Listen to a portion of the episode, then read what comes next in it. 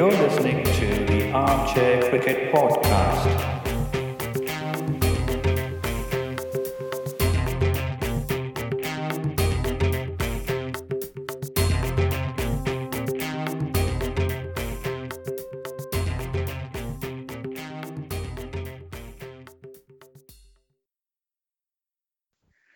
Hello, everyone.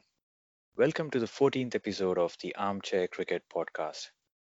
This is a podcast focusing on Test match cricket by armchair critics of the game. Thank you all to all our listeners uh, for your continued support. Uh, do keep listening to our support, um, spread the word about our podcast, and please do not forget to sub- subscribe to our podcast from whichever platform uh, you're listening to us on uh, be it uh, Podbean, Apple Podcasts, or Spotify, or anything like that. Um, how can you find us? Just look for Armchair Cricket Podcast on any of these platforms, and you should be able to find us there with uh, quite ease. Um, do uh, remember to leave us a rating, preferably a five star rating on uh, all these platforms, and also share your feedback uh, in the comments section we also periodically post quizzes and trivia questions on our Twitter handle, which is at armchaircrickpod, and on our Facebook page. Um, the links you can find below in the description. Uh, do uh, try to you know chip in with your thoughts, leave your answers there, uh, and uh, we can uh, have a conversation going there. Um, there will be some interesting questions, uh, so do keep an eye out. Um, you can reach out to us for suggestions, feedback, um, also on our email. Our email address is armchair.cricket at gmail.com. Um, so, uh, well, we're also on Twitter, like I said, and you can join us there for a banter. Uh, normally, when um, a match is ongoing, uh, you know, in world cricket, so you can join us there for a banter. Um, so that's about it. Um, let's get started with uh, today's episode. I have my co-host Ajit. Um, welcome, Ajit. How are you doing? Hello, Giri. I'm doing good. How are you doing? Well, a lot of things to uh, you know cover. A lot of cricket being played in the past week, as well as a lot of work. It's been a busy few days, to be honest. So Indeed. can't wait to get started on our episode. Well, are you feeling uh, better now? I remember, you know, with the weather turning a bit, I think you were feeling the effects of the weather. Yeah, I was a bit under the weather. Yeah, you know how it is over here, quite windy because we're closer to the coast, right? So. And it's also change change in season, so we're you know changing season from winter to uh, spring. It's always a bit harsh over here in our part of the world. So of course. hopefully it's uh, in the past now. Let's see. Let's hope Well, some good weather for some good weather. Yeah. And of course, with spring comes cricketing season, right? At least on this continent. Yeah. Yeah. Uh, so yeah, it's uh, some uh, nice things to look forward to for the two of us. Um, okay, so before we go into the cricketing events of the week, shall we look at the trivia question from last week? So the, the trivia question from last week was, uh, which was the first ever first class match in India, or which match was awarded the first class status for the first time in India? So we don't have uh, any successful uh, answers from our listeners, but I understand that this was a bit of a tough question. So the answer to this question is that uh, the presidency match, as it was called, that was played between the um, Bombay Gymkhana and the Zoroastrian Cricket Club, which started on 26th August 1892, is considered as the first first class match in India. Right. So basically, all the matches that, that was played, the presidency matches that was played from 1892 93 onwards, were given first class status. So this is a very interesting point because I would like to shed a little bit of light on the quadrangular tournament. You know, it, it was called the Bombay Quadrangular, and thereby just look at the initial first class scene, cricket scene in India. Mhm. So um, basically, initially it started out as a match between two teams, that is the Zoroastrian Cricket Club, uh, the Parsis that played in Zoroastrian Cricket Club, and the Europeans who played in the Bombay Gymkhana. So the first such match was played in 1877. So this is uh, coincidentally also the same year when the first Test match was played between you know England and Australia. So it's just a interesting coincidence. And uh, these matches uh, were always played. The uh, presidency match was always played between these two teams, right? And then this tournament evolved into a triangular, a quadrangular, and then eventually a pentangular. So if you were to just quickly take a look at the history of this tournament, right, from 1877 to 1891, this match was not having uh, was not having an official name. From 1892 onwards, this match was being called the Bombay Presidency or the Presidency match, right? So it was always two teams. Then from 1907 onwards, it became a triangular when the Hindus formed a team of their own and they invited uh, initially the Zoroastrian Cricket Cup for a match, but then eventually the Bombay Gymkhana ended up playing the match in 1906. And therefore, from 1907 onwards, the third team entered the fray, which was ca- which was calling themselves the Hindus. It was mostly comprised of uh, the Hindu players. So what we see is there is a distinct, uh, you know, communal touch to the, each of these teams because the Bombay Gymkhana team was always represented by European uh, Mhm. players. So then the Parsis played for the Zoroastrian Cricket Club. So from 1907 onwards, there were three teams. It was called uh, the Bombay Triangular from that point on, up until 1912, Mhm. when it became a quadrangular because a team comprising of Muslims was formed and was invited to participate in this tournament. So between the years 1912 to 1937, this tournament was called the Bombay Quadrangular, where there were four teams, right? There was the Bombay Gymkhana, the Parsis from Zoroastrian Cricket Club, Hindus, and the Muslims.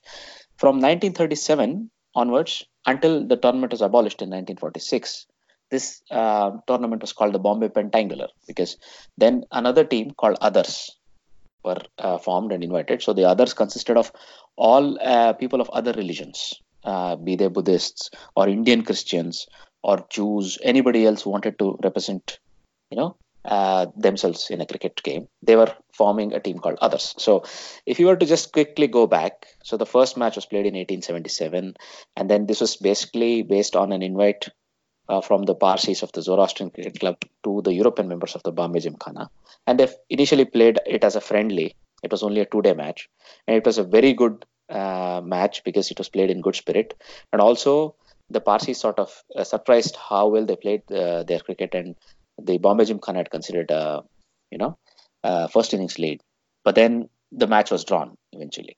So then it became a very big deal that whoever would win would win this tournament would be called, let's say, the champions of cricket in that region, and eventually all of India because there was no other tournament as such. So uh, this this game that was an annual game was very you know very popular and was very prestigious.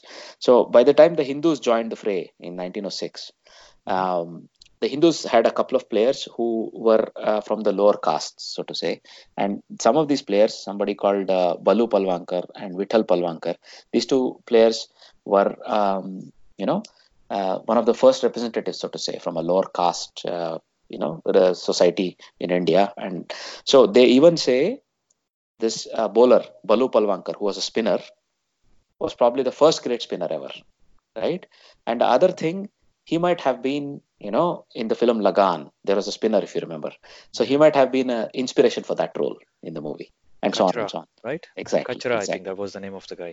exactly Yeah. so therefore there is quite a lot of you know history associated with this tournament because this formed the basis of first class cricket in india this tournament because once this tournament began this tournament also sort of encouraged other parts of india to begin their own quadrangulars and triangulars. For example there was a triangular in lahore there are quadrangulars held in nagpur in karachi different parts of india and they sort of begin involving players from their region right? And eventually mm-hmm. the Bo- ranji trophy which had started in 1936 succeeded this as the premier first class trophy in india. And then in pakistan the Quaid Azam trophy was started over. And more importantly there are also occasional political shades to this tournament so i would like to wrap up this section by completing this point because in 1921 when prince albert had visited india and came to mumbai there were riots in mumbai uh, you know when people were demanding uh, their uh, right for self rule but when the match was scheduled to be played, the riots died down and the crowds came to watch the match. Right? Oh, And in fact, they cheered uh, the Prince Albert. The crowd that was present in the ground cheered Prince Albert, and he witnessed the Europeans of the Bombay Gymkhana lose. They say, right? Also, when in 1930 the Salt uh, Satyagraha March that was organized by Gandhi reached its height, uh, this tournament was suspended for four years between 1930 and 1934. And Gandhi was not a big fan of the tournament, they say, because he um, basically felt that this was a way in which the European masters sort of uh, subjugated the local crowds and made sure the tensions of the local crowd was sort of centered around communal basis and made sure that they were sort of more focused on each other rather than getting united and throwing out the oppressor, Mm. oppressors, so to say. Mhm. So he sort of more than once made an appeal that this tournament should not be played on a you know communal line, but should be played as a mixed or a regional thing. But uh, somehow the crowds always wanted the teams to remain in their you know original forms uh, based on the religion and so on. So there are quite a lot of shades of you know different shades of politics and other things coming in. So this was just a quick roundup of this great tournament called the Bombay Quadrangular, more popularly, and this is when one of the first first class matches in the Indian subcontinent was also played. All right then, Yeah, that's quite a history, Ajit.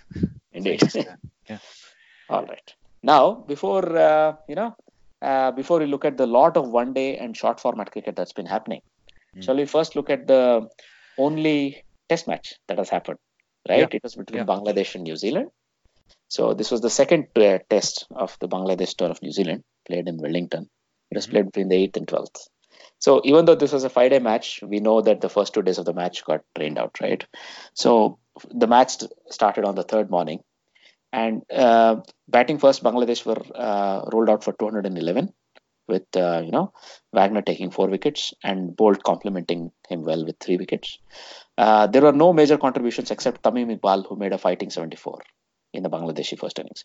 Uh, New Zealand started batting and they finished the first day at 38 for two. But then uh, the next day, that is the fourth day, they were able to really make a barnstorming innings. They were able to score 432 runs uh, for six wickets and they declared, and they were scoring at more than five an over.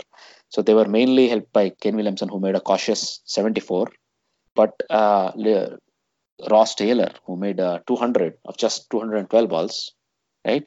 And then uh, Henry Nicholls, who was also able to play a very fast innings, uh, getting 107 out of just 129 balls. So these were the players that contributed majorly for New Zealand. And then um, Bangladesh were asked to bat again, and Bangladesh finished day four on 38 for two, coincidentally, the same score that New Zealand were on previous day. But then they were not able to make much of a uh, challenge because New Zealand led comfortably by 221 runs when they had declared. But uh, Bangladesh were bowled out for 209 and lost the match by an innings and 12 runs. So Mahmudullah top scored uh, with 67 and he was supported by Mohammad Mithun. But o- overall, it was a very disappointing performance by Bangladesh. What have you to say, Giri? Yeah, but um, first things first, weather played a part here uh, in making this a lot more exciting uh, match than it would probably have been. Having said that, uh, full marks to New Zealand. You know, in trying to force a win out of this, you know, they I think they, they had only three days of cricket that were to be played, that was to be played on this uh, ground. Uh, and New Zealand managed to score 432 runs uh, for the loss of six wickets in under 85 overs. That's amazing. It's a run rate of five runs or even more than five runs an over. So that's uh, quite a rate to score runs at. Um, and the standout player for them, Ross Taylor, who also uh, surpassed uh, his mentor, Martin Crowe's uh, run aggregate, if I'm not wrong. So I think it was a momentous occasion for him as well to overcome this or to surpass this record, like I said. Um, Uh, Giri, it might have been his list of hundreds rather than Hundreds? the run Okay. Yes, yes. Oh, okay, good. Um, so yeah, so, the very fact that they could score runs so quickly ensured that uh, they were able to force a result out of this game, uh, and uh, I think Bangladesh were up against it when they came out, came out to bat in the second innings. Um, they could force out a draw, but I think um, nobody stood out. I think there were there were some starts, also 50 from Mahmudullah, the captain, but no one else stayed out there long enough to uh, make an impact. Um, so New Zealand need lead 2-0 right at the end of this match. Um, Of course. One more test to play. Mhm. Yeah. Mhm. Well, they wrap up the series as far as they are concerned. They win 2 0. But yeah, one more test remains. Uh, what was a bit disappointing was that Bangladesh showed a lot of fight towards the back end of the first test match, right? If you remember, they scored more Mm. than 400, Mm. and Mahmudullah scored a very fighting 100, if you remember. Yeah. So did Liton Das. Again, if you look at the second innings, right, the same two players seem to have made a, a little bit of a rather Soumya Sarkar. I'm sorry, it was Soumya Sarkar. So again, in the second innings of Bangladesh innings, it was the same two players. In this case, it was Mohammad Mithun. Soumya Sarkar made a 28, but nobody was willing to stay with Mahmudullah. So again, um, Neil Wagner took a 5 4 in the last innings, and he was the one, along with again Trent Boult, who sort of made sure, uh, you know, uh, New Zealand won comfortably. His short bowling was the real difference again. So in both innings, it looks like. Uh, so, you know, Ross Taylor was adjudged the man of the match. It was a bit surprising. I, in my book, it was Neil Wagner who won the match, even though Ross Taylor set up the, you know, the total very nicely. It was Wagner who sort of made the real impact because I was looking at some of these dismissals. A lot of them were Bangladeshi batsmen getting out, not knowing how to play the short ball. There were a couple of tailenders who were just worked out in a very brutal way, Taijul Islam and those people. But outside of that, you know, it was Wagner's proper mix of just short of good length and short balls that really Mm. bought all these wickets. And and one more thing I want to mention here. Um, so this because of the rain and also the conditions that Mhm. usually uh, you know are prevalent in Wellington. It's a greenish pitch, right? So Yeah. you can expect a lot of seam movement as well as some swing in the air because of overcast conditions. Mhm. Um, I think I managed to get a glimpse of Bangladesh uh, batting in the first innings, maybe I think in the second session Mhm. um, on day three. Um, so this guy, Tamim Iqbal, looked very comfortable at the crease. So was uh, Mominul Haq, I think. Yeah, Mominul Haq, yeah, indeed. And these two guys were quite comfortable at the crease. Uh, they were able to thwart the threat of Trent Boult as well as Tim Southee and also a bit of swing from uh, Grandhomme. Mhm. And Neil Wagner was brought in quite late. You know, if you look at the bowling bowling card, he was the fifth bowler. So they even bowled uh, Matt Henry, and then Neil Wagner came out to bowl. And you Mm. know what Neil Wagner does? He doesn't bowl, uh, uh, you know, swing uh, full length deliveries. He just bowls short. That's his uh, modus operandi. Mm. And um, the moment he uh, he came out to bowl, he started bowling those, you know, short pitch deliveries. Uh, Bangladesh, like you said, they succumbed. Mhm. There was a review that was overturned because uh, Okay. it came off the guard, arm, arm guard or something. Mhm. Uh, and uh, Mominul Haq was dismissed the very next ball. And then I, I went to bed because it was too late for me. Um, and one more point I want to mention about New Zealand's innings. Uh, New Zealand were down down eight, you know, for the loss of two wickets when uh, Ross Taylor came out to bat. I see. I see. So if you look at their score, and then uh, Kane Williamson and uh, Ross Taylor Mm. put on 172 runs for third wicket for the third wicket, and when Kil- uh, Williamson got out, I think it was in the 40th over, the score was 180 runs. So they were Mhm. scoring quite rapidly uh, by then already, and then you know Henry Nicholls uh, as well as Grandhomme some fireworks towards the end there, but Mhm. this was I think there was there was one of um, I didn't watch this live. It would have been nice because it was more like a one day match. I would say one day innings from Ross Taylor. Of course. quite- yeah, 212 balls for his 200 runs. So well done to him and well done New Zealand for uh, taking an unassailable lead now in the series. Exactly. Yeah. As you correctly pointed out, in the first innings, they were 127 for one. Mm. Right? They were looking very comfortable. From that score to sort of subside to 211, that's when you considered the initiative. Right? Yeah. And knowing that your bowling doesn't have that, you know, the experience or the wherewithal to hold New Zealand back in case they start charging, you're in real trouble right there. Yeah, yeah. So Mahmudullah had a very impactful innings in the second innings. Uh, Soumya Sarkar made some runs. Mohammad Mithun made some runs, but these people sort of missed out in the first innings, right? The Mm. middle order, so to say. Yeah, Mithun, Sarkar, and Mahmudullah and Liton Das to a large extent. Liton, Liton Das made a 33, a fighting 33, but nobody seemed to support him. That's one point. The other thing, they seem to not have even a batting tail. It's like if if they lose the sixth wicket, it looks like the match is over. In Yeah. in, in both the innings, it happened because I think Mahmudullah got out to a slightly irresponsible shot, if I may call that, in the first innings, and as a result of that, uh, there was he knew there was not a lot left. That was sort of a not a good stroke he did. But outside of that, what really surprised me was that nobody was willing to stay, even spend 10, 15 minutes at the crease trying to get five, five runs, eight runs, add a bit more. You know, Mm. this this sort of this. Let me see what can happen. Let me hang around was missing completely. That was very strange to see, right? And that made a big difference because you're right. that they were able to, you know, come back from eight for two, New Zealand. So credit must be given to them, right? They could have sort of also uh, been all out for 200 or 220, trying to chase a big total, right? So in that case, a lot of credit has to be given to these guys. And I, when I saw the highlights of the second, fourth day's play, effectively the second day's play, uh, it was very obvious. Ibadat Hussain and um, let's say Abu Jayed, these people are all very costly. I mean, everybody went at a lot of runs, but they had no clue about a restrictive line that you sort of even the length. Most of the lengths they chose to employ were one day lengths, a little bit further up. In tests, you sort of hold the ball back. That was not there. That was not visible. You know, uh, between matches, I remember Courtney Walsh said in an interview that uh, the selectors have to be a bit more patient with the Bangladeshi pace pacing pace attack you know mm. but this did not inspire any any confidence because their only spinner was not very effective they uh, you know they swapped uh, Taijul Islam they dropped uh, Mehidy Hasan because he was not very impressive in the first test. This guy was not very impressive either. He took a couple of wickets, Taijul Islam, but he was very costly. So there was nobody holding up one end. It was like, yeah. as you say, one day. It was an entirely one day innings they, that went on for 80 hours or so, right? 85 hours. Yeah, and uh, Mustafizur was back, but he only got a wicket for 74 runs in his 14 overs, so he was also expensive. So everyone went for runs, and yeah, Mustafizur is a good limited overs bowler. You know, we know we know his skills with slower balls, cutters, and you know uh, those kinds of things. But exactly, is he suited for Test match cricket? Maybe he needs to uh, you know mature a bit more.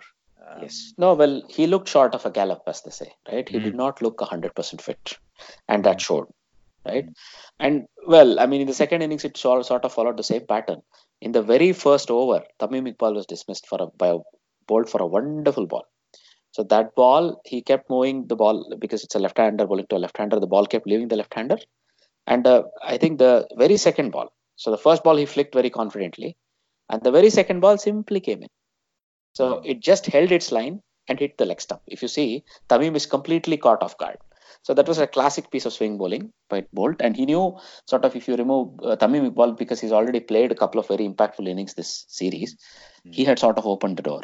Mominul Haq, I was counting on to do something special. He usually does it, but on these swimming uh, swinging pitches, he's completely caught off guard. I think he was not prepared to um, counter this sort of swing.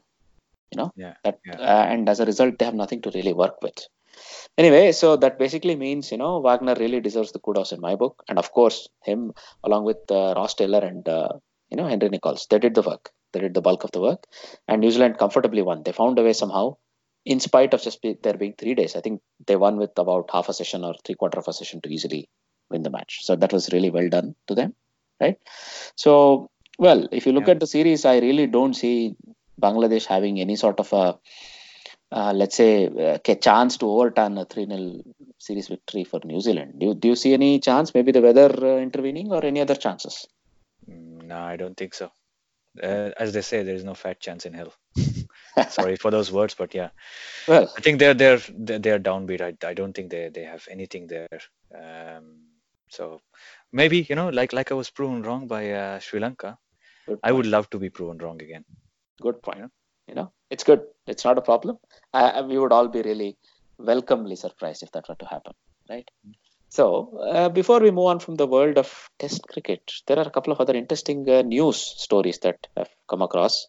Mm. so the first thing is um, we saw that uh, you know mcc's uh, cricket world committee have come up with a set of suggestions for tests. Mm. were you able to look at this giri? No not in great detail no all right. So uh, there is this uh, countdown timer clock that has been introduced. So they have come up with a set of three suggestions, right? So this MCC uh, Cricket World Committee is a bunch of really, uh, let's say, stalwart cricketers, both past and present, right? There's uh, Shakib Al Hasan, there's Sangakkara, Mike Mike Gatting is the chairman, of course. There's Vincent van der there's Sourav Ganguly, there's Vaughan, right? It's a very, uh, let's say, august body. And when you look at it, uh, they have come up with a couple of suggestions. The first suggestion is that uh, there should be a timer clock. So this timer clock will be displayed on the big scoreboard because these days they have big scoreboards for showing the you know the third umpire decisions and so on and so forth, where it will count down from 45 seconds from the moment over is called from one end, so that in 45 seconds the next over should begin. So in case there is a new batsman, this is 60 seconds but if there is a you know change of bowler it might be 80 seconds so they have some they have thought up of some rules for this the idea is if it's broken first time the fielding team will be given a warning Second time also there'll be another warning, but from third time onwards, the opposition will start getting five run penalty. That means you will lose runs if you're not doing things on time. This is a good way of trying to enforce, you know, the number of overs that are being lost. Uh, they're trying to recover it and make sure teams bowl a lot of overs. This is a good thing. The next thing they're, uh, you know, coming up with is that should there be a free hit for no ball in tests? So that you know these days we see more and more that there are no balls whenever there is a dismissal. It's almost automatic that uh, there is a check for a no ball right? So and more and more we have seen that uh, no balls have been uh, sort of missed whenever there was a dismissal that occurred. So in because of this they're also considering introducing the free hit just as a deterrent right for fast bowlers or bowlers in general. The last one is based on the current trend based on what current cricketing captains are saying, Virat Kohli, Faf du Plessis, among others, that you know, sort of um, Duke's ball probably should be preferred as the de facto ball or the standard ball for Test cricket everywhere. This is one of the ideas that they are proposing, right? Especially uh, day tests, of course. Duke doesn't come up uh, with a pink ball for day night tests, so for pink ball it'll still be Kookaburra.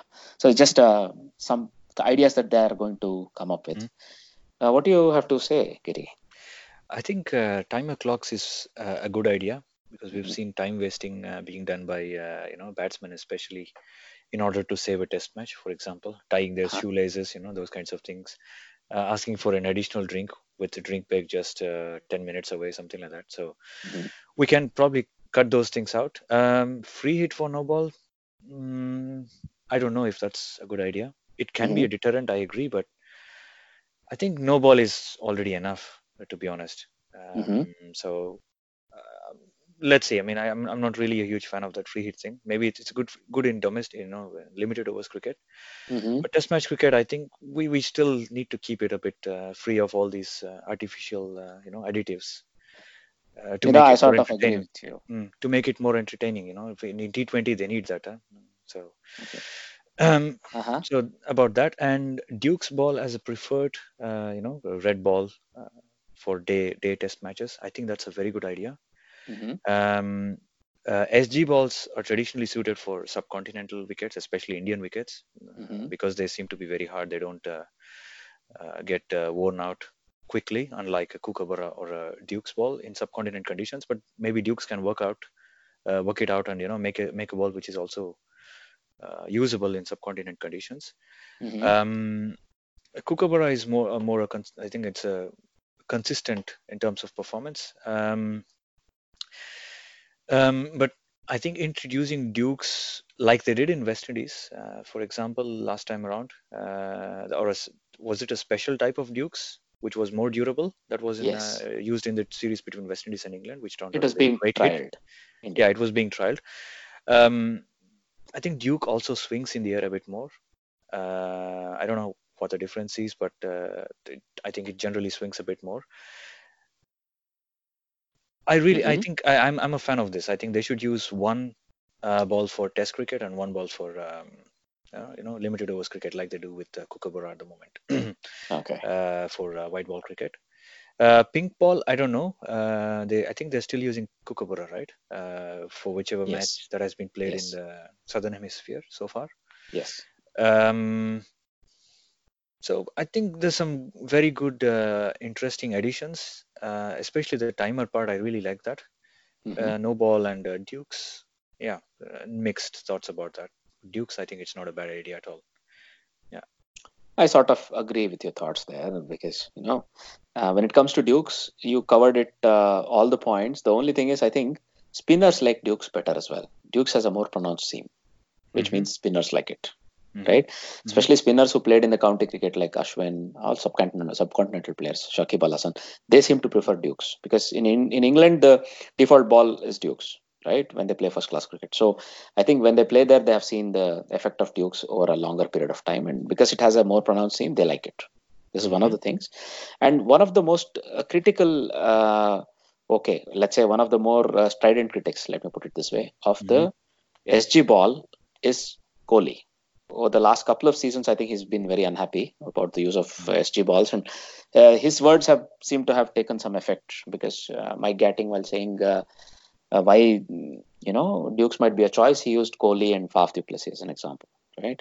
And then, of course, well, Vaughan seemed to sort of be very interested about the snowball idea. He says, you know, if it's already done in other formats of cricket and people are already familiar with it, why not also do it in Test cricket? Is one of the reasons he gives. And the other thing is, it adds to an additional excitement because, you know, even though you get to see a player probably only once in a limited overs match, in a Test match, somehow the player's dismissal is a bit more you know a bit more uh, important he says. Mm. so then if a free hit is included it might add to that much excitement to a fan. Uh, i agree with you. Sort of that doesn't make too much sense to me. But anyway i mean we'll have to see. These are all recommendations right? That's the first thing. Yeah. these are all recommendations and we'll have to be uh, seen whether uh, you know the icc the governing body will take mcc's recommendations. Yeah right? yeah. Let's see. This is one point. The other point is well you know uh, mcc uh, the, let's say the spiritually governing body or the body that sort of governs the laws of cricket, they do a yearly survey about uh, you know how popular Test match cricket is and whether Test match cricket is really on the wane. Uh, well, in over the last two years, if you look at the results of the survey, it's exactly the opposite. Because in this year's survey, which was conducted among you know about 13,000 people across 100 countries, mm-hmm. right? 86% uh, of the fans who polled seem to prefer Test match cricket they were saying Test match cricket is the real primacy of cricket, and they really wanted to see Test match cricket. Right. Mm. So this is a very good spread. Last year, if you look at these numbers, it was 10,000 people who polled, and it was um, about 70% plus people preferring Test cricket. So if you look at it, you know, Test match cricket in itself, people polling at least seem to really like Test match cricket. But uh, this is an interesting uh, stat, isn't it, Giri? Because off air you were telling me uh, not all countries are able to pull a lot of crowds for tests Yeah, yeah, yeah. Case in point, uh, you know, for, for, example, if you consider a country like Australia, uh, we have the the Boxing Day Test match at MCG, which turns out to be, mm-hmm. you know, a huge. You know, there's a huge turnout. Um, the Pink Test match they play uh, beginning of New Year uh, at Sydney SCG, that's also a big turnout. Uh, all these traditional venues um, seem to have a lot of you know pull but also because I think cricket is also Australia's national uh, sport, if I'm not wrong. So they they also have, you know, mm-hmm. generally the interest level is much higher in Australia, and they seem to like the purer form or the pure form of cricket, which is Test cricket. Um, and I think it also depends on the visiting team. Uh, if you have a team from subcontinent like India or Pakistan, mm-hmm. for that matter, even Sri Lanka in Australia, I think you tend to have more crowds because there is uh, diaspora of, from these countries. You know, the local uh, population have people from you know the who, whose origins are from one of these countries. So you can have people mm-hmm. over there as well. Yeah. Um, come to think of it, um, just thinking about South Africa, you know, uh, South Africa, Sri Lanka, we had a series uh, a few weeks ago, test series, and I was just trying to remember uh, what the turnout was at uh, Port Elizabeth, the second test match, which uh, Sri Lanka won. As a matter of fact. Um, maybe that was not a popular uh, series for the local cricket fans. It didn't turn out, turn out a lot. But uh, if you compare these two series, there, I think South Africa had less people uh, in the grounds compared with Australia, for example. Mm-hmm. Um, West Indies did have a big turnout because the the where the recently concluded series between West Indies and England, there, there was a bigger turnout. Mm-hmm. Uh, generally, you know, calypso cricket people are uh, more passionate over there, so mm-hmm. they do they do like to support their teams. And these are small islands, you know, they don't have a lot of cricket matches played through the year. So whenever they get an opportunity, I think they come and see the game. Also, a lot of tourists, you know, mm-hmm. uh, from uh, across the Atlantic, they also visit uh, these West Indian venues to um, watch these test matches um, I think I think it's it's not so bad, you know. Come to think of it, just uh, trying to visualize different stadiums in different parts of the world. Mm-hmm. Um, maybe I, I have a few qualms when it comes to uh, the subcontinent venues. I think there are not enough people. There's not enough interest generated, especially within the younger uh, generations, to come mm-hmm. and visit. Uh, you know, watch a, a test match um, in subcontinent, for example, in India uh, maybe we need to do a little more there, you know, to pull more um, crowds out. Well, I mean, if if I were to, you know, you brought up a couple of very relevant points there because first of all, in certain countries, definitely test matches are more popular than others, right? Mm. What I can tell you is, even if you look at it in India, there are a couple of traditionally you know favorite venues when it comes to test matches Mm. chennai bangalore mohali you know chandigarh kolkata of course right Yeah. these are all sort of even hyderabad to an extent these are all where people are very knowledgeable and usually the crowds are always present so in Yeah. subcontinents as well but on the other hand recently there was a test match in nagpur if i'm not wrong. They were not very popular or there were not a lot of people present there. So uh, if you look at it so probably uh, you know the cricket boards would do really well by understanding which are traditionally the favorite venues in a given you know environment. Because i don't I, if i remember right when sri lanka played a test match recently if i'm not wrong in canberra right?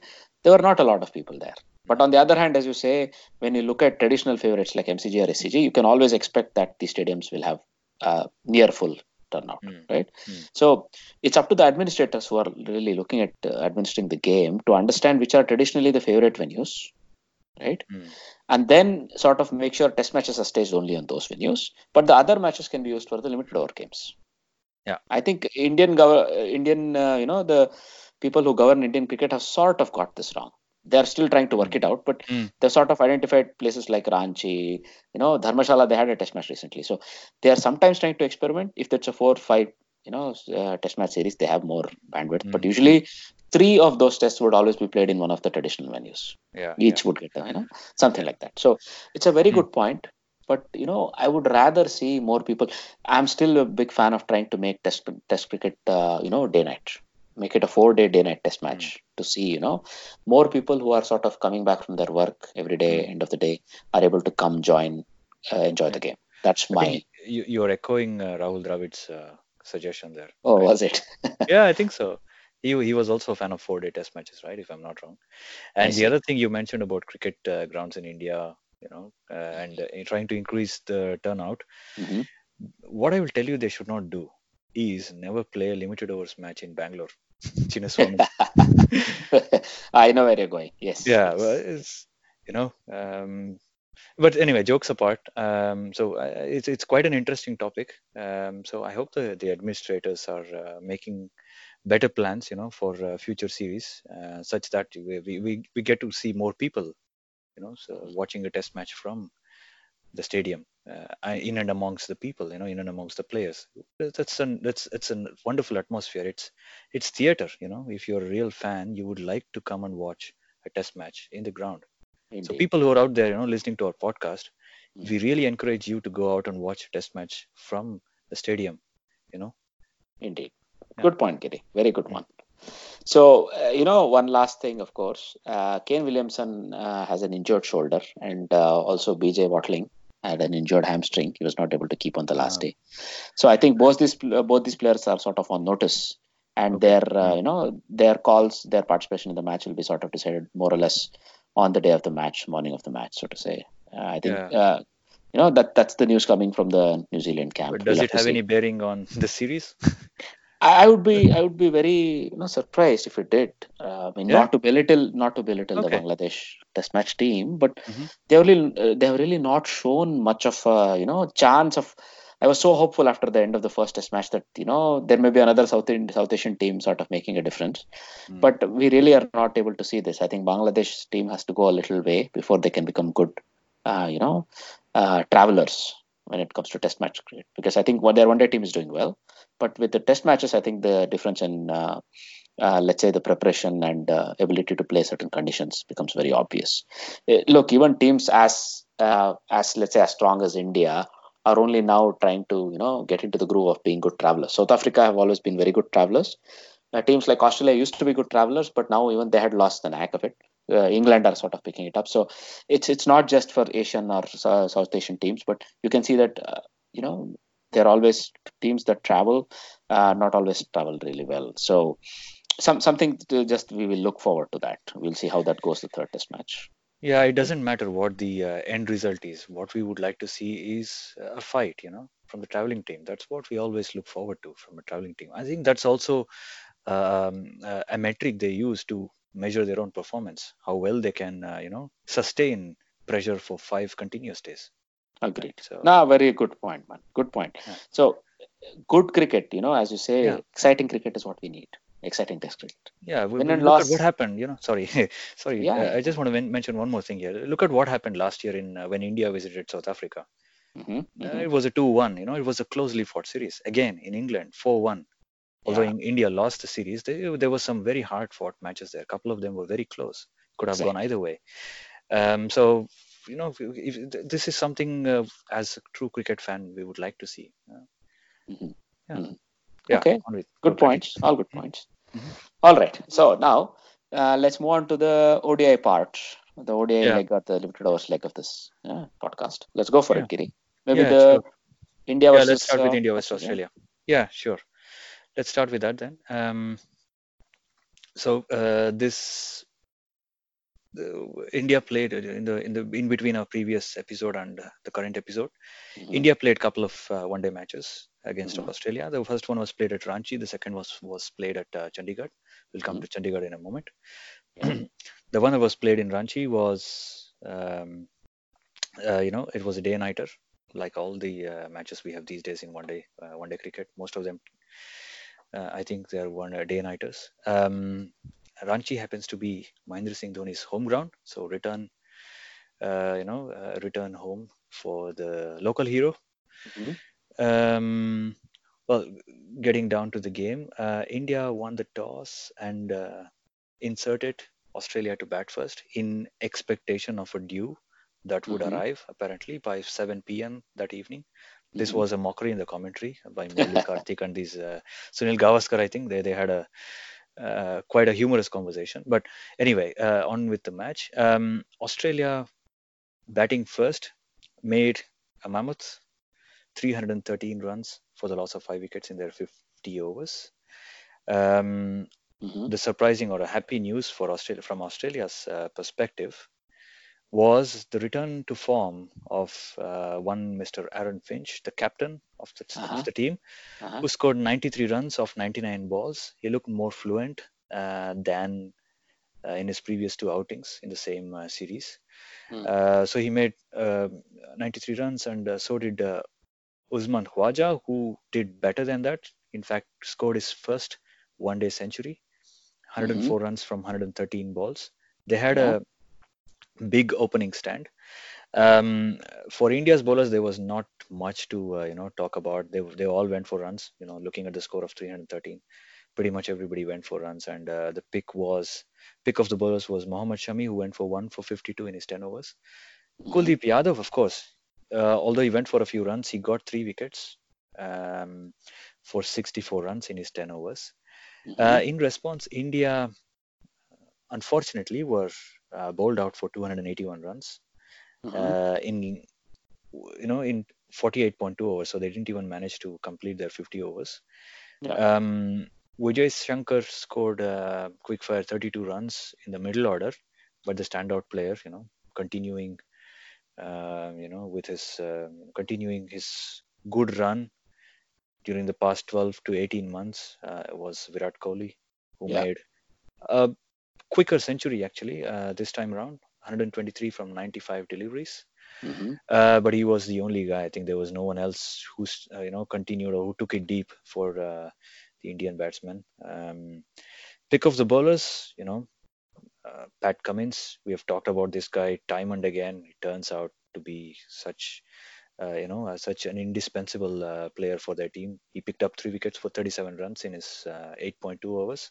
Mhm. So um, another, um, you know, new guy coming in, Jhye Richardson, who also picked up three wickets for 37 runs. These two guys had, uh, uh, you know, India on the mat kind of. They they couldn't accelerate at all. Uh, so Hmm. uh, they they couldn't uh, manage to catch up with uh, the asking rate at all. So India were bowled out for 281 runs, and yeah, for for his well, you know say century in the uh, in Australia's innings, Usman Khwaja was awarded the player of the match Mhm. and um, that's about it. And Australia came back. India had a lead of 2-0 in the series before this match. Australia came back uh, with a victory here, so they this the series was 2-1 with everything to play for in the next two games. Mhm. Additional thoughts from you, Ajit? Well, uh, just a couple of uh, you know mentions. Uh, I think uh, Glenn Maxwell deserves a little bit of uh, kudos for his innings. Uh, for quickfire 41 he made. You know, even though Finch and Khwaja were came up with a very big partnership, their partnership was very close to you know run a ball. But the thing was there was a bit of lagging momentum by the time uh, Finch was dismissed, right? Mm. So and uh, Khwaja slowed down just a little when he was approaching his hundred. So here, Glenn Maxwell, who came up with uh, you know 31 ball 47 with three sixes and three fours, he deserves a little bit of credit. And of course, Stoinis and Carey were finishing it off, right? And getting them to 313. Mm. One thing I found good was I think Shami's spell, what you already said, him and Bumrah between them, they sort of held Australia back. It was very likely Australia would finish closer to 350 from the 35th over onwards, Mm. because uh, you know uh, Glenn Maxwell was sort of beginning to open out his arms, but then they did a very good job there. And Kuldeep Yadav, we already mentioned rightly. But when it comes to Indian innings, right? So there were a bunch of you know contributions, 26 each from Dhoni and Jadhav, Shankar Reddy making a 32, Jadeja making a 24. There were contributions, and Kohli sort of held one end. But as you say, they were always behind the eight ball because of good Australian fast bowling. But the last thing I would like to say is that uh, you know we've sort of overlooked uh, Zampa, who sort of dismissed the entire middle order. Right? He took out Kohli, Dhoni, and Jadhav. So even though he gave away 70 runs, again an archetypical leg spinner's bowling performance where he sort of targeted and took out the main, let's say the bowler, uh, important batsman of the opposition innings. Therefore, he was also instrumental in winning the match. So Mm. that was a very good comeback by Australia to take the score to 2-1. Uh, shall we look at the fourth one then? Yeah, let's move on. Uh, the fourth match at Chandigarh. Mhm. Um, I'm just trying to find who won the toss. I think it was India again who won the toss this time. Virat Kohli Uh-huh. won the toss and uh, they elected to bat first, Yeah. yeah. expecting that there was not going to be any dew when Australia Australia would come out to bat uh, in the second innings. Ah, Uh, surprise, surprise. We'll come to that in a bit. yeah. Um, well, uh, Chandigarh, um, this wicket was, uh, I think it was a true pace wicket, was much easy to bat on. People could hit ball on the rise, so Mhm. they expected a big score here. Yes. And the way India started out uh, with Rohit Sharma and Shikhar Dhawan off to Mhm. a flyer, yes. uh, you know, back to their usual self, you can say that. Um, so Rohit Sharma missed out on a century. He made 95 from 92 runs. Shikhar Mhm. Dhawan did manage to get a century, his highest score, in fact, in one day cricket. Mhm. 143 runs from 115 deliveries. He was timing everything beautifully, hitting the gaps quite comfortably. He looked very fluent. Mhm. And these two guys added, um, I think they added 193 runs uh, for the first wicket Mhm. uh, by the 31st over. right. And I think when uh, Dhawan got out, the the only other guy who looked more fluent was probably Rishabh Pant. Rishabh Pant Yes. made 36 runs. Mhm. Uh, he hit four four boundaries and a six. He looked quite flamboyant in his you know, like like we uh, you know we expect from him. Mhm. And there were some starts in the middle order, but nobody could you know take the innings forward or, or you know propel the innings forward. India looked set to score 400 runs, but they could only muster uh, 359 runs for six wickets with the last Mhm. ball. Sorry, 358 runs for uh, nine wickets Mhm. with the last ball six from Jasprit Bumrah. Yes. Yes. Yes. that was that was quite a uh, you know uh, quite a sight. To behold. Um, Australia in return, uh, they were um, they were in a spot of bother with a couple of quick wickets uh, claimed by uh, Bhuvneshwar Kumar and Shaun Marsh Mhm. of Aaron Finch and uh, Bhuvneshwar Kumar and Jasprit Bumrah. I'm sorry, and Yeah. they claimed the wickets of Aaron Finch and uh, Shaun Marsh respectively for you know very uh, cheap runs. So Mhm. Australia were two down for 12 runs, and in came uh, Peter Handscomb, who is supposed to be a better player of spin uh, spin bowling. And I think he's there in the team for that precise reason. Uh, and him and Khwaja, Khwaja continued with his good form. He made 91 runs, uh, while um, Peter Handscomb scored a century, 117 runs, uh, and took Australia closer to the target. And when um, uh, I think Handscomb was dismissed, and so, and so Maxwell, uh, Handscomb, these guys, when they were dismissed, I think the score was 271 runs Mhm. for uh, for the loss of five wickets, with I think maybe nine overs remaining, nine overs Yes. remaining, and they needed something like uh, 80 runs or something, 80, 85 runs. Indeed. And I think the, sta- uh, the the difference between the two sides was the dew dew factor Mhm.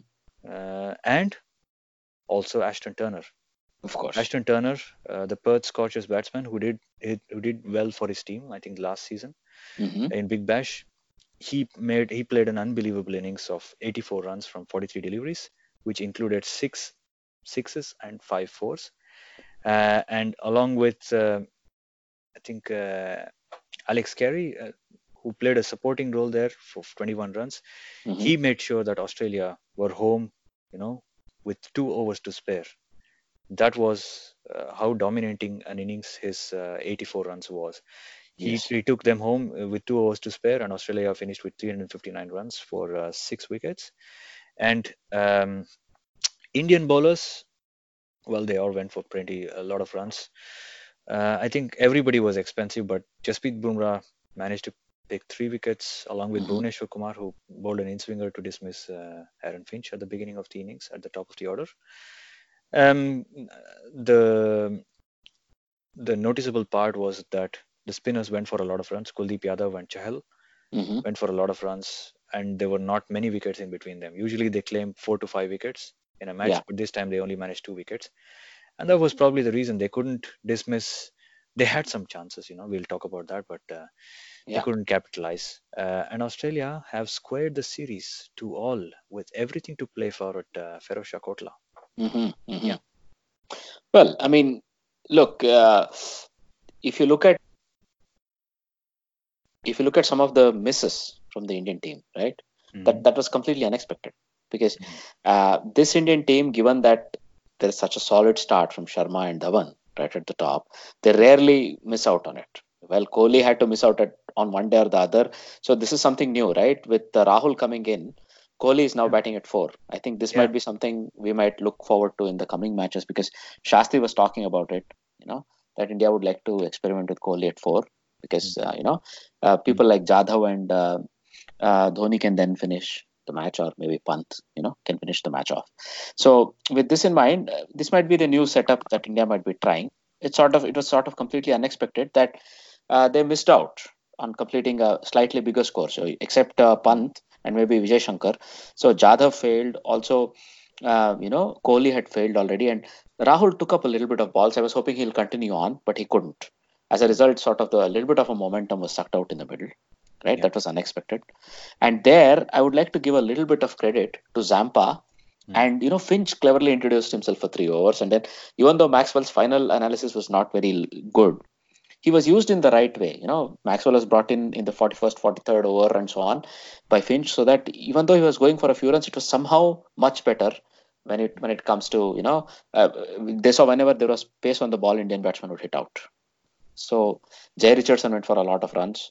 Behrendorff did well, but I think Pat Cummins deserves a lot of kudos for a five for there. Yeah, yeah. Only thing, uh, nothing can be taken away from the way Ashton Turner played. He literally turned the match on its head. I, when I was watching it, I was sort of under the impression this is India's match, right? With the number of runs required and not a lot of batting to come. But this guy has a finishing pedigree, as you said. Mm. Uh, he has built up a very good finishing pedigree in the you know BBL. And I was sort of debating with somebody on Twitter saying, you know, since Stoinis is not playing, this must be India's match. What uh, pedigree does this guy bring in, and what little did I know, right? Mm. So that's one thing. And the other thing, as you said, this uh, dew on the ball made sure India was not really fielding well. They dropped a few chances. There were a lot of misfields, overthrows, a lot of interesting things that we have not seen from this Indian team. They're a much more professionally drilled outfit these days, right? Mm. So this was an Indian team from the 90s almost. a lot of you know Yeah. funny fieldings, misfieldings, all of these things. And I think you could clearly see the frustration of the Indian captain. You know, and he, I think he said it uh, also after the match that he was not really not uh, happy about it, and they are a much more professional, uh, you know, outfit, and they must conduct themselves as such. Mm. So he did not mince his words there. But all kudos to uh, Ashton Turner. I think this guy is one to watch out for. And also the dew on the ball meant the spinners were not effective.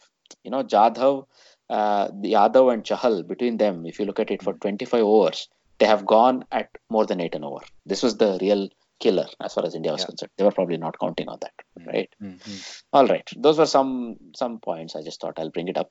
Yeah. Uh, so, uh, shall we go forward then? Uh, so shall we look at some of the other uh, short format cricket going on? Maybe let's Yeah. quickly look at you know South the Africa South Africa versus yeah. Go Hmm. for it, man. Go for it. Yeah, let's do a quick summary of this. Um, so it's, this was the second uh, one-day match between uh, Sri Lanka and South Africa Mhm, uh, in this series. mhm. Um, was played at Centurion. Um, so Sri Lanka won the toss and decided to field first. Mhm. They made uh, 251 runs. They were bowled. Uh, sorry, uh, I am sorry. I think South Africa won the toss in this on this occasion, All right. or not? The, I'm checking that. Sri Lanka, yeah, Sri Lanka won the toss and they in fact inserted South Africa. So I was wrong two times. Um, Never mind. uh, mixing up things here. All right. Uh, always happens with me. Uh, but anyway, um, South Africa were bowled out for 251 runs um, um, within their 50 overs. So they were bowled out in 45.1 overs. Mhm. Uh, top scorers for for them was a captain with 57 runs from 66 deliveries. But uh, you know uh, what what we see him do these days, you know, on a regular basis is Quinton de Kock, who made 94 runs Wow. in 70 deliveries. Mhm. Um, so with those two scores, they were able to reach 251 runs. Mhm. Um, Malinga was back on form. Mhm. Uh, he picked up two wickets for 39 runs in his nine overs. Uh, and Thisara Perera was also very effective with his uh, kind of dibbly dobblies, three for Uh-huh. 26 runs in his seven overs. Right. Uh, in return, in reply, Sri Lanka made 138 runs. They were bowled out, in fact, for Mhm. 138 runs in 32.2 overs. Uh, no real uh, standout performances there. Oshada Fernando made 31 runs from 45, and uh, Kusal Mendis made uh, 24 runs. Mhm. But apart from that, uh, no one else contributed. Ngidi picked up a couple of wickets in his five overs, Right. uh, and um, Rabada was bowling quite fast. I Yeah. have to say in this match, he was Uh-huh, bowling uh-huh. uh, 151, 152, Wow. very fired up. Mhm. Um, he picked up three wickets for uh, 43 runs. Um, yeah, so that was the match. Uh, Quinton de Kock was uh, named uh, the player of the match for his 94 runs. Uh-huh.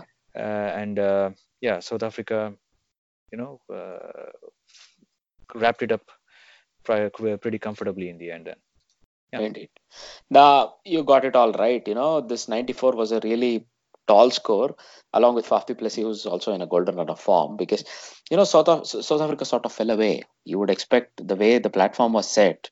You know, they were 131 for no, for one after just 20 overs. It was very much looking like they would really go on to make a 300 plus score. Right. A lot of credit to the Sri Lankan bowlers there. They pulled it back wonderfully yeah, yeah, uh, as you said, Perera did a good some good work. Dhananjaya kept uh, lid on scoring. So did Rajitha actually, right? And then towards the end, uh, you know, Malinga came back and with all his experience, they made sure they could not really go get away with it. But then 251 turned out to be more than enough, as you said. There was no real big uh, scorers at all from the Sri Lankan side, yeah, yeah. right? So yeah, uh, shall we go on to the next one then? Yeah, yeah, let's do that. Uh, the next one was played at Durban, um, the third one-day match. Uh, uh, on this occasion, on this occasion, uh, Sri Lanka won the toss and elected to field again. Hmm Uh, and uh, South Africa were very happy to bat out there. hmm Um, in the previous match, Quinton de Kock missed out on a century, but this time he made sure he did get to the triple figure. So he, he got 121 runs from 108 deliveries. hmm Uh, Rassie van der Dussen got a 50 uh, from 67 deliveries. Uh, Sri Lankan bowlers went for a lot of runs. Uh, you know, Udana went for got a couple of wickets, but he went for 50 runs in his eight overs. Mm. I think uh, Mendis was the only guy who looked a bit economical in his figures. 10 overs, one for 45. But Mhm. South Africa managed to score 331 runs for the loss of five wickets before, you know, uh, at the end of 50 overs. Right. Right. in right. reply, um, I think there was a rain delay in this match.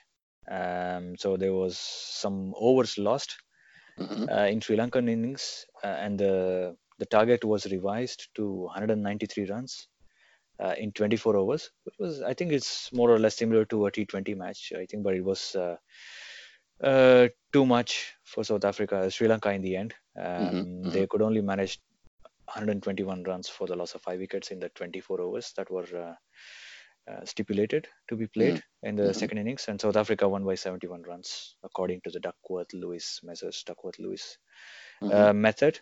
Um, Oshada Fernando made 25 runs for uh, Sri Lanka.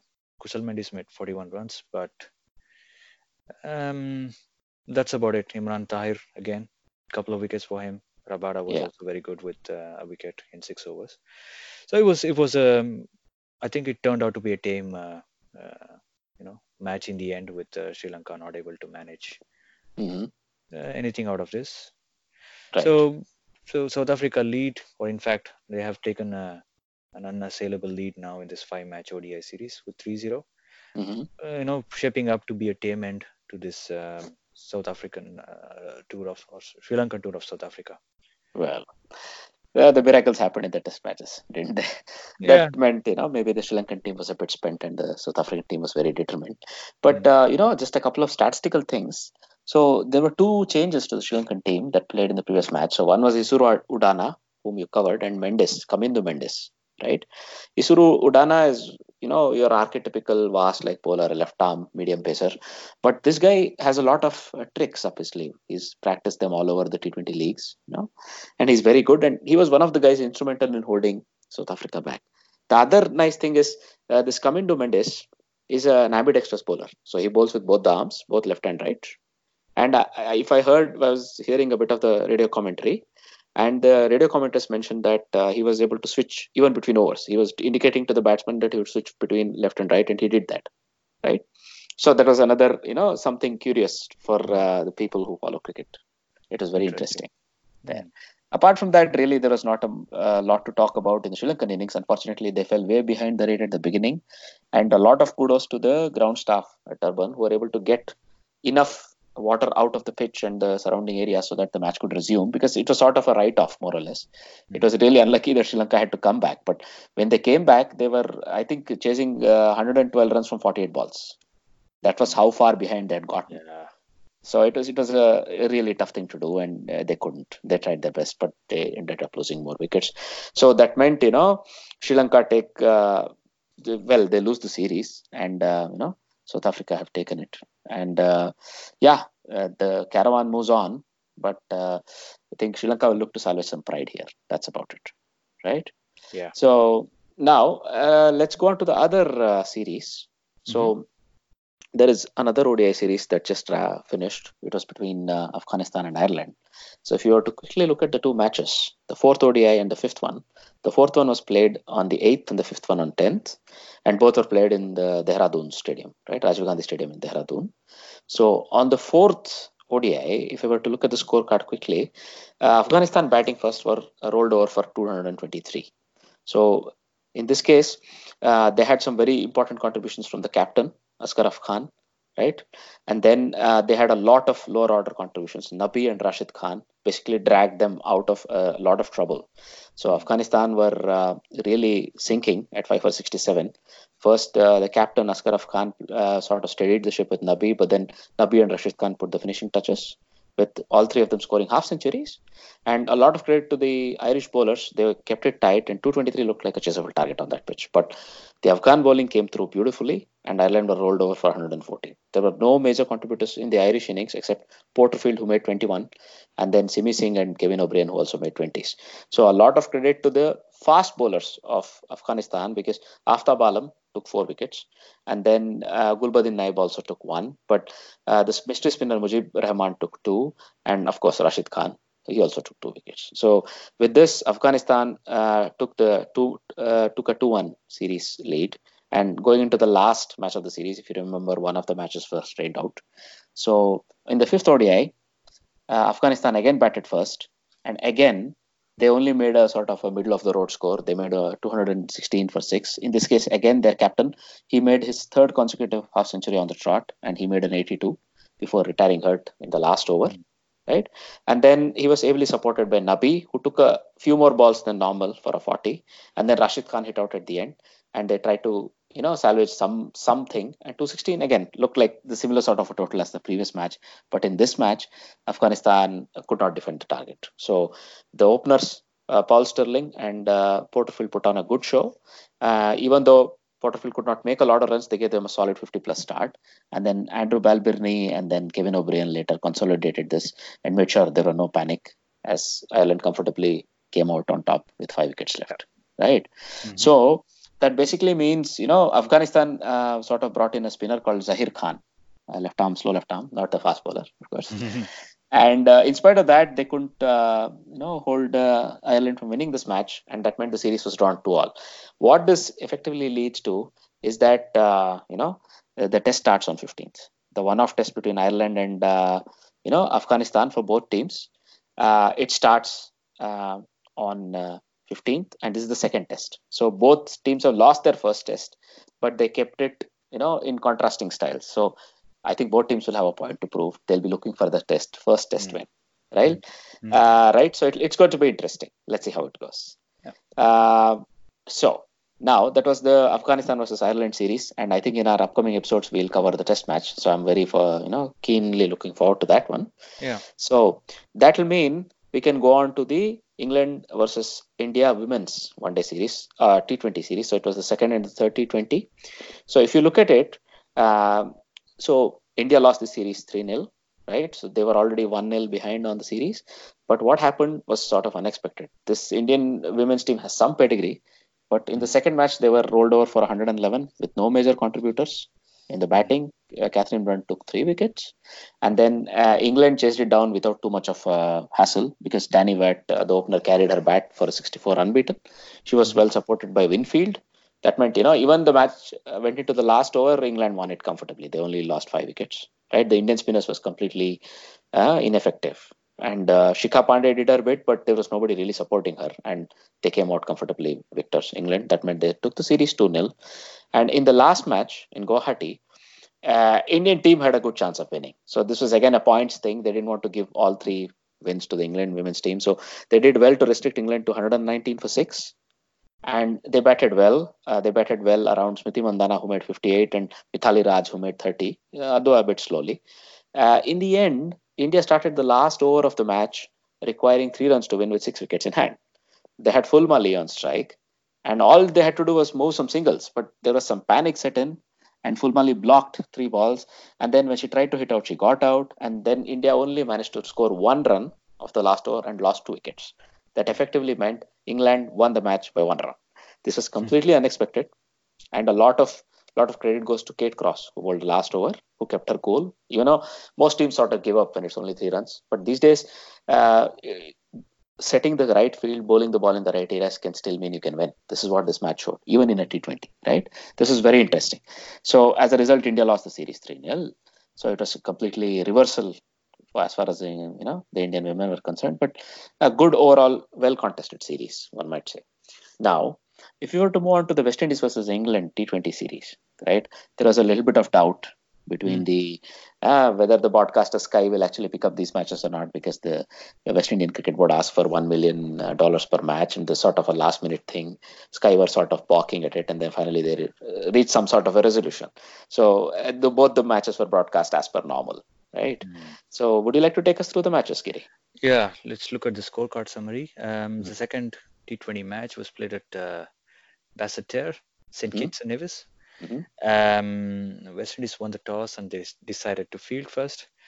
Um, England made sort of an imposing total of 182 runs for six wickets in their 20 overs, mm-hmm. uh, with Joe Root scoring 55 runs from 40 deliveries. But the standout player was Sam Billings mm-hmm. with his 87 runs from 47, deli- uh, 47 deliveries. So return to form as well as to the team. Well done to him. Mm-hmm. Yeah. Um, there was not much about uh, the bowling from West Indian side. I think Cottrell picked up a wicket in his uh, three overs, mm-hmm. and uh, Allen picked up a couple of wickets. Fabian uh-huh. Allen uh, in his uh, four overs. Yeah. Uh, in re- in response, yeah, I don't know what to say. West Indies were, you know, bowled out for a paltry 45 runs in 11.5 overs. Indeed. The top scorer in four deliveries, you know, Carlos Brathwaite scored 10 runs, and he was the top scorer and Hetmyer mm-hmm. scored 10 runs from 11 deliveries. So yeah, you can you can just uh, imagine yes. the the you know the plight of this batting lineup, uh, mm-hmm. the decorated batting lineup without Chris Gayle, of course. Mm-hmm. Um, Liam Plunkett picked up two wickets for uh, eight runs in his 2.5 overs. Mm-hmm. But Chris Jordan make also making a comeback uh, to this team in this uh, T20 series. He picked up four wickets for six runs in his two overs. Wow, that's that's a very good uh, bowling performance. Mm-hmm. Um, player of the match was Sam Billings uh, for his 87 runs. Yes. and also, he kind of saved their innings. I think they had some quick wickets at the yeah. Right. Um, so, so well done to England. They they managed to uh, win this one Mhm. against West Indies, although it was not much of a contest between them. Right. Well, I mean, you know, a lot of credit goes to Joe Root as well. He made a 55, but along with, uh, you know, Sam Billings steadied the ship because England were four down for 32 in the sixth over. So they looked in a bit of trouble and West Indies looked like they were making a comeback. But then the acceleration in the last eight overs was completely unexpected because, you know, the score was, um, let's say even even in the 16th over, the score was only around 115, if I remember. So in the last five overs or so, West Indies considered 70 runs. It was completely unexpected. Wow. That meant England ended the first half of the innings in a very positive way, or first half of the match. And when they came out, I don't know what happened. There was a complete meltdown in batting for West Indies. And uh, Willey and Jordan, right? These two are sort of the people who are on the periphery of the England limited over setup. And Willey, I think, uh, uh, sort of expressed a bit of displeasure about such a lot of hype going around uh, Jofra Archer's possible inclusion in the upcoming tournaments for England, right? So I think he walked the talk. He was able to show it with his bowling. He was able to pick up two wickets, but very economically he bowled. And of course, Jordan, I thought he was a bit unlucky to miss out on a, a five wicket haul, right? But uh, it, it was good. Both of them were really good. So the- Mm. I don't know what happened really. They they were missing. Uh, they were having Gayle in this match, but even he couldn't do much. Well, you can't expect him to do it every match, I'm sure. So he had a failure, a rare failure, and uh, the rest of the order simply melted away. It was it was very it was very sad to see that because Jason Holder has taken over the captaincy of this tournament, right? Only for T20, so that there is a continuity for Mm. captaincy. Uh, I don't know if there is any impact because of that, but uh, also the batting order looked a bit shaky. Um, Holder was playing at five, Pooran was playing below him, Fabian Allen was promoted above Carlos Brathwaite. Some of these things looked a bit weird, but then it was a complete meltdown. It was a almost a telephone directory sort of a scorecard. so not a lot to say there. Uh, we can quickly move on to the third uh, T20 IDD. Yeah. So played at the same ground again. Um, so I, I mixed up Chris Gayle, uh, you know, not playing in the second uh, T20, but in fact he didn't. He did play there, like you mentioned, Mhm. uh, but, uh, and he did not play in the third ODI. Chris Gayle Right. did not play in this match. Mhm. Um, so com- coming back to this uh, third T20, uh, West Indies won the toss, and this time they said they're going to have a bat first because Mhm. uh, they looked at England uh, scored 182 runs on the same uh, in the same ground. Mhm. Um, so West Indies, unfortunately, uh, couldn't live up to that uh, you know uh, decision to bat first. Mhm. They were bowled out for 71 runs, um, Yeah. and you know the guy not just talking the talk but also walking the walk. David Mhm. Willey hmm uh, picked up four wickets for seven runs. Um, Mark Wood picked up three wickets for nine runs, and the spinner uh, Adil Rashid picked up a couple of wickets. Uh, West Indies were dismissed for 71 runs inside of their 20 overs. And they were in fact bowled out in 13 overs. Um, uh, this I think they were slightly better than uh, telephone directory numbers this time around because there were I think four people who managed to get into double figures, but that was pretty much it. Uh, Right. There's nothing to talk about there about the West Indian batting West Indian batting performance. hmm Um, England, it was an easy chase for them. They managed to, you know, get it done in uh, 10.3 overs Right. uh, for the loss of two wickets, 72 for the loss of two wickets. hmm Um, Alex Hales and Jonny Bairstow got a you know steady start. Hales got out for 20 runs, Bairstow for 37 runs, but Joe Root and uh, Eoin Morgan uh, made sure uh, England, you know, finished it off with pretty Mhm. much no trouble at all. Right. Yeah, Holder picked up a wicket along with uh, Bishoo, but there was yeah nothing really to talk about. hmm And you know, David Willey, uh, you know, uh, quite rightly, I think he's he was named the player of the match. Uh, and um, England, you know, whitewashed this series with 3-0 hmm T20 series after uh, a hard hard fought uh, Test series and also hard fought uh, uh, one day series where course. series was tied 2-2. hmm England managed to pull it off uh, in the T20 uh, uh, Right. format. Um, player of the series was Chris Jordan, making a Mhm. comeback into this team. So Right. yeah, that's pretty much it. I think that's the series. Indeed. Well, I mean, uh, nice summary of uh, the events from the third match. I think uh, if you were to go on to the other events from the cricketing world, right? So, um, you know, uh, Yeah. first of all, there is a Euro T20 league that has been announced. So, this Euro T20 league is a very good news for the associate cricket right? Ireland is not an associate country anymore, but they're still going to play this league.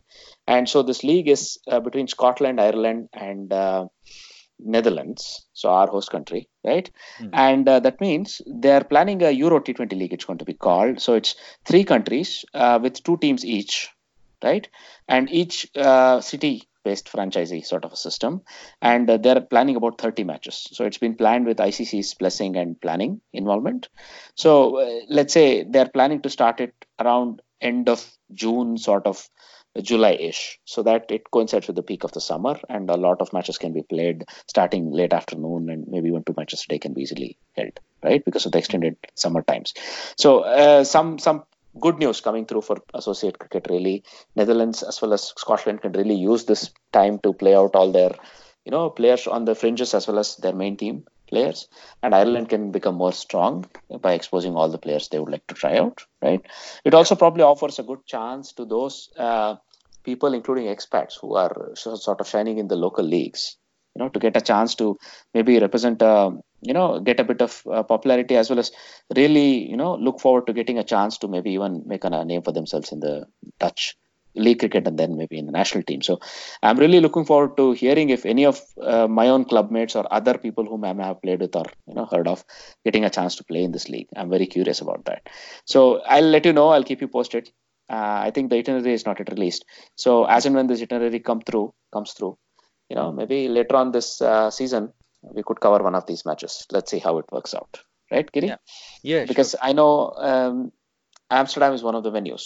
The VRA cricket ground in Amsterdam is one of the scheduled venues, Mm. which is very close to where I live. So it's an option for us. So I'll discuss Yeah. this with you. Yeah, we can well. even watch this uh, match live. Some of the matches, Exactly. hopefully.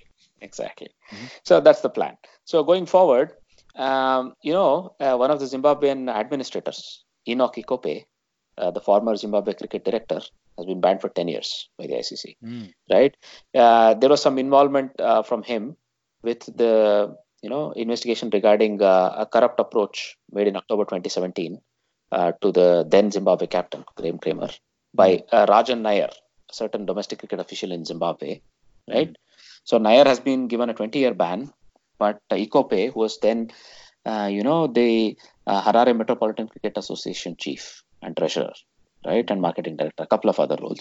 This guy has been banned for 10 years because he was sort of uh, bound by the code of conduct uh, and he did not sort of again give all the cooperation to SEO that he could have and should have right? He even was even charged with obstructing certain kinds of investigations. So it comes as a real shock but unfortunately we knew this Rajan Nair thing was going to blow up because uh, when the captain of your country uh, sort of complains to ACU about an official from your own country's cricket board trying to fix things, it, it does not really give a good look, right? So it, it it's completely unfortunate to hear this, but I hope you know Zimbabwe cricket uh, comes up a bit more uh, with the goods and also they get a bit more you know exposure because recently this Afghanistan's proposed tour of Zimbabwe has also been cancelled, right? Zimbabwean cricket, uh, um, you know the the uh, board is doing in a is not doing well financially right? They're really struggling. And unfortunately icc is not willing to dole out any more money to them unless they uh, come up with proper plans and also show how they are planning to implement it. Because a lot of money has been given to them previously and it has been mismanaged. As a result um, they did not have enough funds to have a full uh, you know uh, tv uh, coverage of the Mhm. tournament as a result afghanistan has decided to pull out it's very unfortunate but I think uh, something has to happen here. Something has to give here. Otherwise, uh, Zimbabwe is such a proud team may really dwindle down into oblivion. Because if you remember what happened to Kenya, who are the neighbors, Mm. really not a lot has happened. They were, if you remember, in the mid '90s, they were really a team to be reckoned, reckoned with. You know, they they were in the World Cup semi-final, right, Giri? Otieno, I remember Yes, that guy. yes. Tieno, Odoyo, all these guys. Exactly. Maurice Odumbe. They had uh, enough players who were uh, household names, at least in the sub- Hmm. subcontinent, because it was a Yeah. subcontinent uh, tournament. But you know, it was it's very unfortunate. You know, this the Zimbabwean cricket may follow the pattern of Kenyan cricket if it's not taken care of carefully. Right? They're already having enough strife, Mm. and uh, let's hope it doesn't come to that. It's just a word of caution and a word of hope that you know uh, this sort of fixes itself rather than going down the rabbit hole and you know, becoming more and more muddled. So outside of that, there has been an interesting uh, uh, news report that Jason Holder, right, the West Indian Mm. cricket captain, has called upon ICC and FICA, the FICA, the you know the cricketers body, to Mm. try to you know come up with a substantial minimum salary for all Test cricketers, he says, or all international cricketers if possible, because recently Duanne Olivier is one of the people who Yeah. migrated to Kolpak, right? Yeah. Then a lot of players have been lost by South Africa and many other players, right? So this is a good suggestion from an international captain. You know, if Mm. you if you were to you know pardon the expression, take out the elites, the top three, Mm. England, Australia, and India out of the picture. The other boards, uh, I think Pakistan are doing really well because of the PCL, PSL, and other things. But many other boards are struggling. Not until uh, very long ago, Sri Lankan board was struggling, right? And they still are, if I'm not wrong. And South Africa continues to face the same issue. And West Indian board, we know we know about all the problems they face, right? Hmm. I think it might be a good idea if there is sort of a minimum salary bracket introduced, hmm. and you know ICC could sort of take take up the the point of paying the players themselves instead of handing over that part of money to the board and then hoping the board pays it off right this would be a good idea he's come up with a couple of suggestions it's a long article so i will not go into every point but it's interesting that one international cricket captain has actually thought about it and come up with uh, an idea that could work or has proposed a couple of ideas. So uh, kudos to jason holder. It shows that not only is he a very articulate and uh, educated young man but somebody who's thinking for the better betterment of cricket as a whole. So it, it bodes really well that such a guy is in charge of the west indian test cricket. Yeah, know, and, and I, you know, I think he's he's also forming a team under him, uh, and uh, he would hate to lose some of his guys to this Kolpak stuff. Yes. Uh, so it's also in his interest, but a very shrewd young man. So good, good on him. Indeed. All right. Uh, then, if you were to look at this, uh, the next episode in the Hardik Pandya KL Rahul saga, hmm it looks like the new ombudsman for BCCI has been appointed. It's a certain Justice D.K. Jain, Mm. right? And this person will be uh, sort of taking on the responsibility of adjudicating uh, sort of a ruling and coming up with a, maybe a deserved punishment and maybe even some fines for Rahul Mhm. and Hardik. So this is going to be Mhm. one of the first things the new ombudsman is tasked with, right? So, so as we'll we'll have to see how it goes. Yeah. So the ban is provisionally lifted, but I think the penalty is still due. Anything to add? Yeah. No, no, but the thing is, uh, I don't know if they can uh, impose further ban on these people because uh, they were part of, they're probably part of the World Cup squad, and if that were to happen, Mhm, you know, mhm. just before a World Cup, it can unsettle the team. right. Um, so they need to be careful about what they choose to do here. Maybe a fine, I think, should be enough. I think they have done enough. They have served enough, in my opinion. Exactly. Um, so let it, you know, let it go and uh, just let them focus on playing cricket because that's what they're paid for, right? So let let them do that. Having, you know, um, redeemed themselves, you know, having served their sentence in the form of a suspension. Mhm, should- mhm. Let let's say let legal take uh, course uh, take its own. Uh, uh, yeah, legal legal action take its own course. Of course. Now, I have a feeling, as you say, there'll be a large amount of prudence with whatever decision will be taken. Mm. And they did miss some cricket. They were withdrawn from the ongoing series in Australia and New Zealand, and they did, they both missed some cricket as well, international cricket. Mm. So, yeah, I'm sure there'll be a certain amount of prudence exercised. You're absolutely Mhm. right. Uh, now, going onwards, uh, did you see Pakistan's team that's been picked for uh, UAE to face Australia, Giri? Yeah, yeah. So this this is played. I think uh, I'm just checking the FTP Future Tours Program. Hmm Uh, they're going to play end of this month. In fact, five ODIs in the UAE. Yeah. Australia will play against Pakistan, and Mm. surprisingly, exclusion. You know, and, a- and a surprising exclusion is uh, Sarfraz Ahmad, hmm hmm captain. Yeah. Uh, and we spoke about this offline. And Shoaib, Shoaib Malik will uh, take over the reins uh, Yes. uh, f- for this tournament or for this series, in fact. hmm Um, and we also spoke about this offline. Uh, Sarfraz is probably being rested because he's currently active uh, for uh, Quetta, Quetta Gladiators at PSL. hmm He's the captain of that team there, and he's probably playing a lot of cricket, so he he he needs to rest a bit before the World Cup. Of course, Pakistan. Uh, I think that they're one of the lucky teams who play uh, a one day series and uh, five one day matches and one T20 uh, just before the World Cup in England. They're going to play against England, so they will Mhm.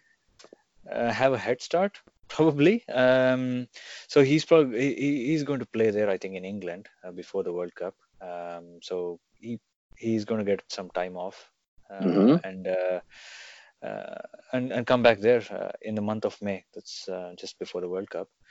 Um, so Wow. it's surprising to see Shoaib Malik uh, getting the captaincy instead of somebody like uh, Fakhar Zaman. Yeah, yeah. Uh, well, I mean, you could think that it's a step back, but I think uh, um, PCB rightfully has decided Fakhar Zaman might not be ready for a captaincy role in this team, right? Mm. This is one thing. This, if you look at some of the other players that have been included, so, um, so Umar Akmal and Junaid Khan make a comeback. So Umar Akmal's uh, next chapter of his career is beginning here, and I'm sure he'll be very keen to prove all his dictators wrong, right? Mhm. A couple of other people, um, Saad Ali and Mohammad Hasnain, both of whom were previously uncapped, are included. Yeah. Saad Ali is a very exciting batsman, and Mohammad Hasnain, I think you mentioned him offline, Giri, to me. Yeah, he's, he's the next sensation. I I think you know. I hope he Mhm, can be mhm. the next Sho- Shoaib Akhtar or even better in terms of pace. And this Sure. guy is just 18 years old. He's a teenager. Mhm, mhm. Uh, I saw some of his highlights. Uh, one over in which he bowled against. Uh, I don't know which team it was against. Mhm. um, in the PSL match, in a PSL match, and he was bowling in excess of 150 kilometers per hour, and he's just Wow. 18. Yes, yes, yes. He looked really Hyderabad fresh region- faced, really in, young uh, guy. Yeah, really young, unbelievable. He has so much muscle already. You can see he's a very fit young man. Mhm. Uh, you can only imagine in a couple of years he can only improve. I hope he, he gets to reach that uh, 160 mark. Wow. Yeah.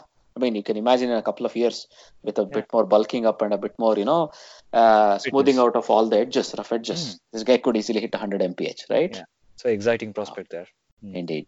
Uh, so a very nice mix of, let's say, experience and newbies in this team, Mm. right? So Mohammad Rizwan is back as keeper. Mohammad, uh, then you have, of course, Mohammad Abbas, the Test match fast bowler. He's been given a chance to provide certain amount of stability, and he's the lion of the desert, isn't he? So Mm, you know, Abbas, the absolutely. lion. Yeah, absolutely. So it'll be interesting. We'll have to see uh, that he's going to probably convert a bit of, um, you know, his uh, form in tests in UAE into one days as well, and he might make a last-minute grab of a position for the World Cup because you know, after all, he's a swinging fast bowler, and um, Mickey Arthur had famously said PSL form will still be considered when it comes to the selections for World Cup, and this might be an audition for him with the one-day team.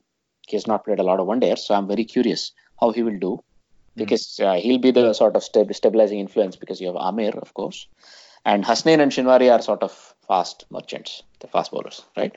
But surprising is Junaid Khan. I'm still surprised uh, about his inclusion, though. So Mhm, mhm. interesting. Well, no, I think he he deserves a chance. Sort of, he was pushed back into the background once Mohammad Amir came back. Hmm. He's a bit injury prone, but he has his skill and he has his place rightfully in this team, I would say, right? And then uh, when it comes to the people rested, all the let's say the top order wealth in the Pakistani batting has been rested because Fakhar Zaman himself is rested, Babar Azam is rested as well, Yeah. right? Yeah, right, right. and Shadab Khan has also been rested. Uh, it was uh, probably a bit interesting for me. I would have liked to have seen Shadab Khan play because he's maturing very nicely, and I have a feeling he'll play a very important part in the World Cup for Pakistan. Right? Let's see. But then on the other side, if you look at it, Australia have chosen to leave out Smith and Warner, though their dates of uh, let's say their dates of uh, rehabilitation will be completed by 29th of March. Mhm. Uh, they'll only be with the team for three days. Uh, you know, sort of in a preparatory manner, but they'll not play any matches because they have chosen or they have been instructed to play IPL rather than with the Australian one day team. Right. Mhm. It was a very interesting point for me personally, but okay, that's how it works. So also Stark has not been included, and uh, Josh Hazlewood we are still doubtful. They say so.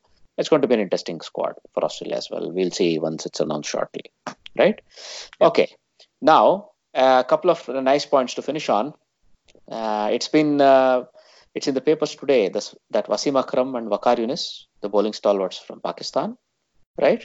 They have been um, awarded the Hilal Imtiaz, the second highest civilian honor in Pakistan, and Yasir Shah has been awarded the Sitara A Imtiaz, the third highest civilian award, right?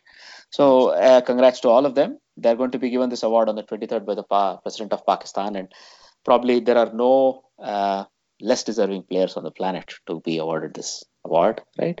And Yasir Shah is a really upcoming player, and he deserves this accolade in his career as well, right? Good Uh, anything to add there, Giri? no, no, I think deserving uh, awardees. Um, Mhm.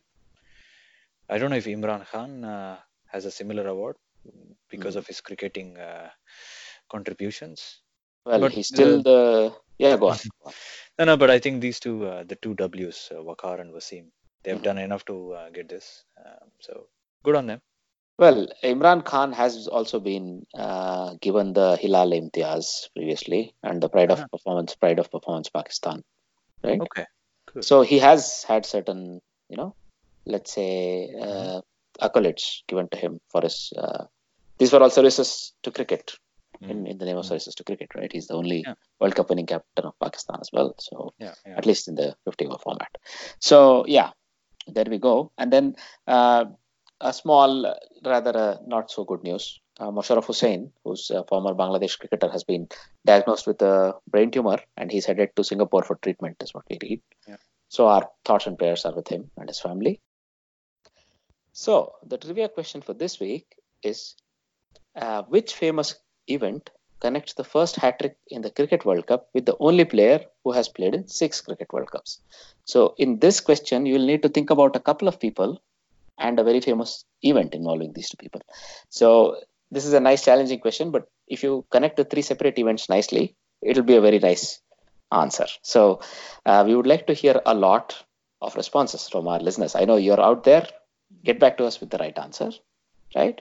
You can uh, give us the right answer via our mail ID, that is armchair.cricket at gmail.com, or via our Twitter handle, which is at armchaircrickpod, or you can reply uh, to us on our Facebook page, right? So do join us for some uh, live banter during uh, matches on Twitter, or uh, us your thoughts uh, about, uh, you know, any upcoming matches or anything you would like us to discuss. Also, if you have some nice ideas for the show, we are always welcome to your comments, right?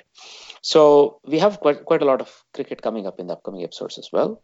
So do stay tuned in and also subscribe to our podcasts. Uh, wherever you are, you know, listening to on whichever platform, give us a good rating. We'll be very happy to have that. But also you can subscribe to us so we know how much our following is growing, right? Thanks a lot. We are looking for a couple of guest speakers or guests that we would like to involve in these episodes. So if you're interested, do write into us, right? So having said all that, it's a goodbye from me. And it's a goodbye from him. Bye bye.